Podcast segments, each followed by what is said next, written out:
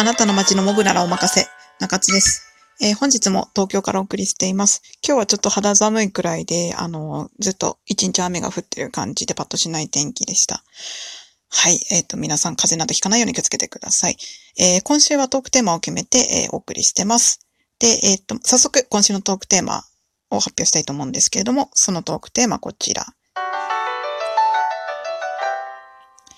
オールバックとポーカーフェイス。はい。あの、1日目の昨日は、あの、とある魔術のインデックスの2巻から、アウレオルス・イザードという、えーオールバックでポーカーフェイスのキャラクターを語りました。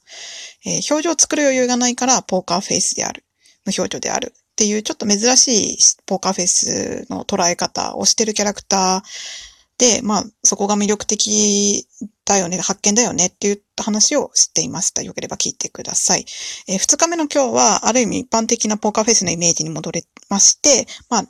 そうですね。冷静沈着な無表情。いわゆる感情があんまり動かないか、ゆえの無表情、ポーカーフェイスであるっていうキャラクターを語りたいと思います。えーそこで語るキャラは映画、ハゲタカより、リュウ・イーファンというキャラクターです。まあ、映画ハゲタカは実写、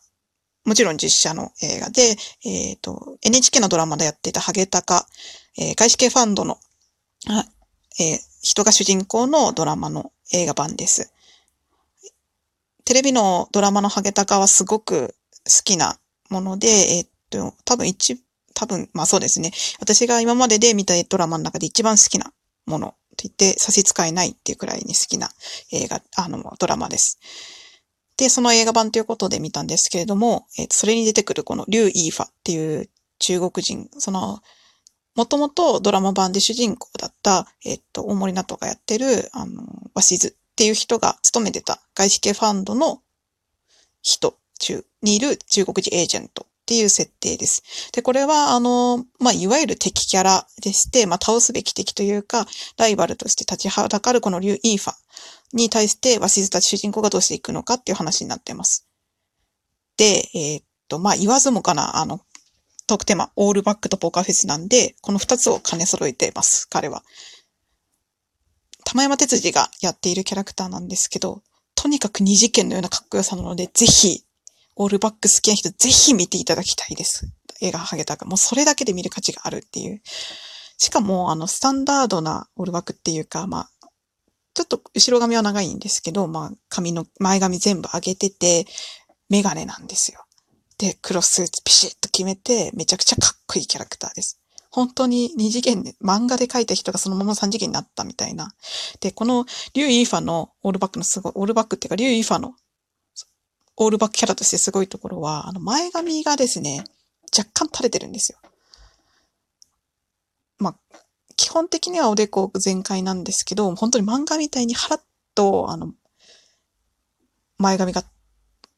垂れてる。この映像というか、もう画面の圧がすごい、圧っていうか完璧さがすごいです。ぜひその漫画のような前髪の垂れ具合とかも見ていただきたいなと思います。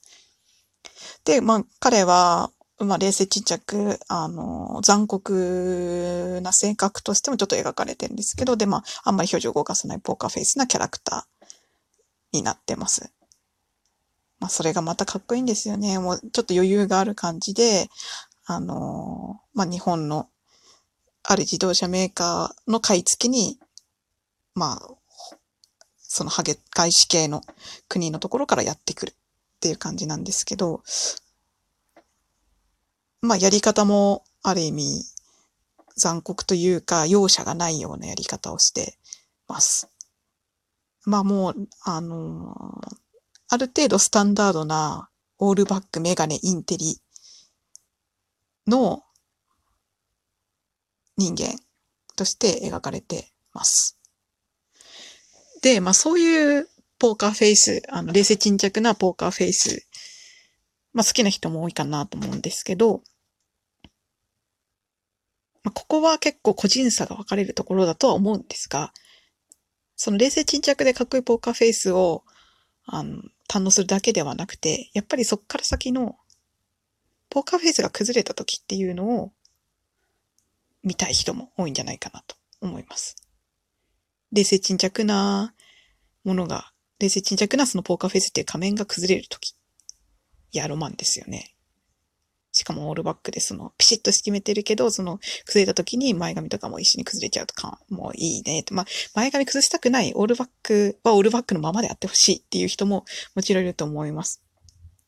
そこも結構オールバック好き差分取れるんじゃないかなって気がするんですけど。まあ私は別に、あの、オールバックが好きなので、例えばオールバックが前髪下ろした時のそのギャップが好きみたいなところはあんまりなくて、まあ下ろしたら急に幼くなるとか、そういう精神性含めての、見た目のその概念含めてのギャップっていうところでは、まあ、もっと、あの、好きなところはあるんですけど、別にオールバックは、その、そうやって崩れたりするからいいよねっていう思考までは言ってないかなって感じです。あの、オールバック好きの皆さんはどうですかね？結構ここは好みが分かれるところかなと思います。まあ話それましたが、あの、オールバックとポーカーフェイス。で、そのポーカーフェイスが崩れた時がいいよねっていう話ですね。で、この、えー、っと、映画ハゲタカのリュウ・イーファー。崩れます、オールバック。あ、オールバックは崩れなかったかな？最後崩れるかな？あの、リュウ・イーファー、あの、冷静沈着なポーカーフェイスが、やっぱりその話の流れで崩れるんですね。でも、リュウ・イーファはとにかくいいキャラクターで、めちゃくちゃツボなので、まあこうやって今日語るのに選んでいるわけなんですけれども、わけですね。で、その、ポーカーフェスの崩れ方がまたすごく良くて、まあ、詳細はネタバレになってしまうのであまり詳しくは語れないんですが、その、コーラケンゴの、コーラケンゴがまあサブキャラクター、モブキャラ、ある意味モブキャラクターとして出てくるんですけど、そのコーラケンゴと対峙した時にオールバックが崩れる、まあ、金を拾わせるシーンがあるんですけど、コーラケンゴに。自分は金も、金をいっぱい持ってて、その金でコーラケンゴをちょっと動かそうとして、その金をパッて巻いて拾えよっていうシーンがあるんですけど、そこのシーンとかね、ポカフェス崩れるんですが、もうその感情の出方が最高です。あの、このラジオ始めて2日目ぐらいの富豪刑事と資本主義の話をしたとき、何話してんだって感じですけど、富豪刑事と資本主義の話をしたときに、ちょっと、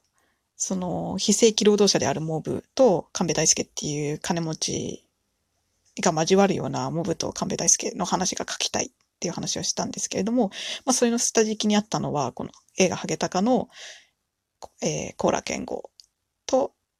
コーラ健吾のキャラクターと、このリュウイファっていうた、玉山哲司がやってるキャラクターの関係性をちょっと念頭に置いて話をしてました。まあ、このコーラ健吾も、あの、非正規労働者で、まあ、その、玉山哲司が買いたい、リュウイファが買いたい、自動車メーカーに、まあ、ちょっとこき使われるじゃないですけど、いいように使われていて、っていうところで、あの、話、あの、絡んでくる。ですよね。で、そのた、劉意表は、その、コーラケンゴのキャラクター、キャラクターつか、コーラケンゴの役のキャラクターを利用したくて近づくんですけど、もうその近づき方っていうか、この二人の関係性がとにかく最高な映画です。こう、作業着を着て、とぼとぼと家に帰ろうとしているコーラ健吾のところに、超高級車にな乗った玉めちがスーって横にこう車を止めて、飯でも行かないか、みたいな感じで急に誘ってくるっていう、あのシーンだけでもこう、モブとモブ的な立ち位置の人とオールバックの組み合わせ、カリスマオールバックの組み合わせを愛する私としてはたまらなかったですね。いい映画ですよ。です、まあ、そこがまた、こう、エゴと、その、残酷な、リュイーファのキャラクターの感じが、こう、うまく合わさってた、コーラケン側にもちょっともう、エゴっぽいところがあったりして、そこの絶妙なやりとり、関係性が非常に最高な映画です。なんか映画ハゲタカの宣伝みたいになっちゃいましたけど、本当に、私はすごく好きな映画なので、めちゃくちゃ燃える映画なので、見ていただきたいなっていうのもあって、ちょっと今日、リュウイファについて語ってます。いや、最後も、いいんですよね。そういうなんか残酷で冷静沈着なポーカーフェイスのオールバック。まあ一部の人は、あのー、もう惨めな死に方してほしいなっていう人もいるかと思うんですけれども、そのあたりの夢もぶっちゃけ叶えてくれます。はい、ぜひ、ぜひぜひ最後まで見ていただきたい。またそこもこじらせてるんですよね、いろいろ。本当にいいキャラクターなんですよ、リュウ・イーファ。あの、完璧な見た目で、最後の電話に、はい、電話で言った。あの辺とかね、もう、玉目哲司の演技がたまらないんですね。まあ、あの、最近金で全て解決する男好きだなっていう自覚があるっていう話を1回目のラジオの時にしたんですけど、なんかその源流ってもしかしてこのリュウイファなのかなっていうのはちょっと思ったりしました。今語っていて。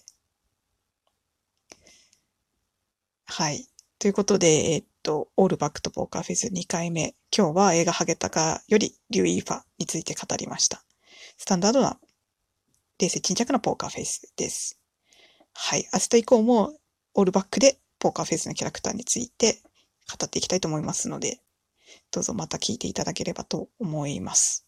明日何しようかな。木曜日はちょっと決まってて、また変化球っていうか、まあ、表情をあんまり変えない、ずっと微笑んでる感じのポーカーフェイスについて語ろうかなと思ってます。明日はちょっと真面目系のポーカーフェイスかな。あまり感情表現が得意でないポーカーフェイスっていうので語りたいと思ってます。はい。誰を中心に語ろうかな。オールバック、ほんと最近好きで、好きなオールバックいっぱいいるんですよね。